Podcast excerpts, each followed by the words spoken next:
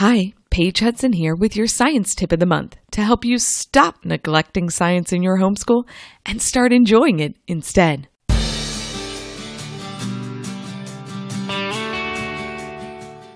This month, I want to encourage you to take some time to color for science.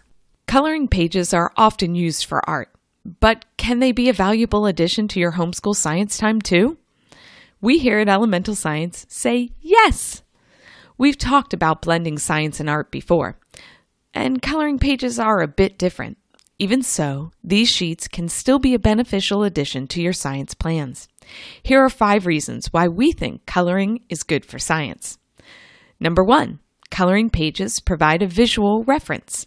Number two, coloring pages can reinforce concepts. Number three, coloring pages make a pretty addition to a scrapbook or a journal. Number four, coloring pages give busy hands something productive to do while you read. Number five, coloring pages allow younger kids to join their older siblings. So this month, as you get back into the swing of things, take some time to color for science. You can search for a topic plus coloring pages on Google or your search engine of choice to find free coloring pages. Or you can check out the pre made ones we have at Elemental Science using the link below in the show description. Thanks for listening to this Homeschool Science Tip of the Month, which is sponsored by Elemental Science.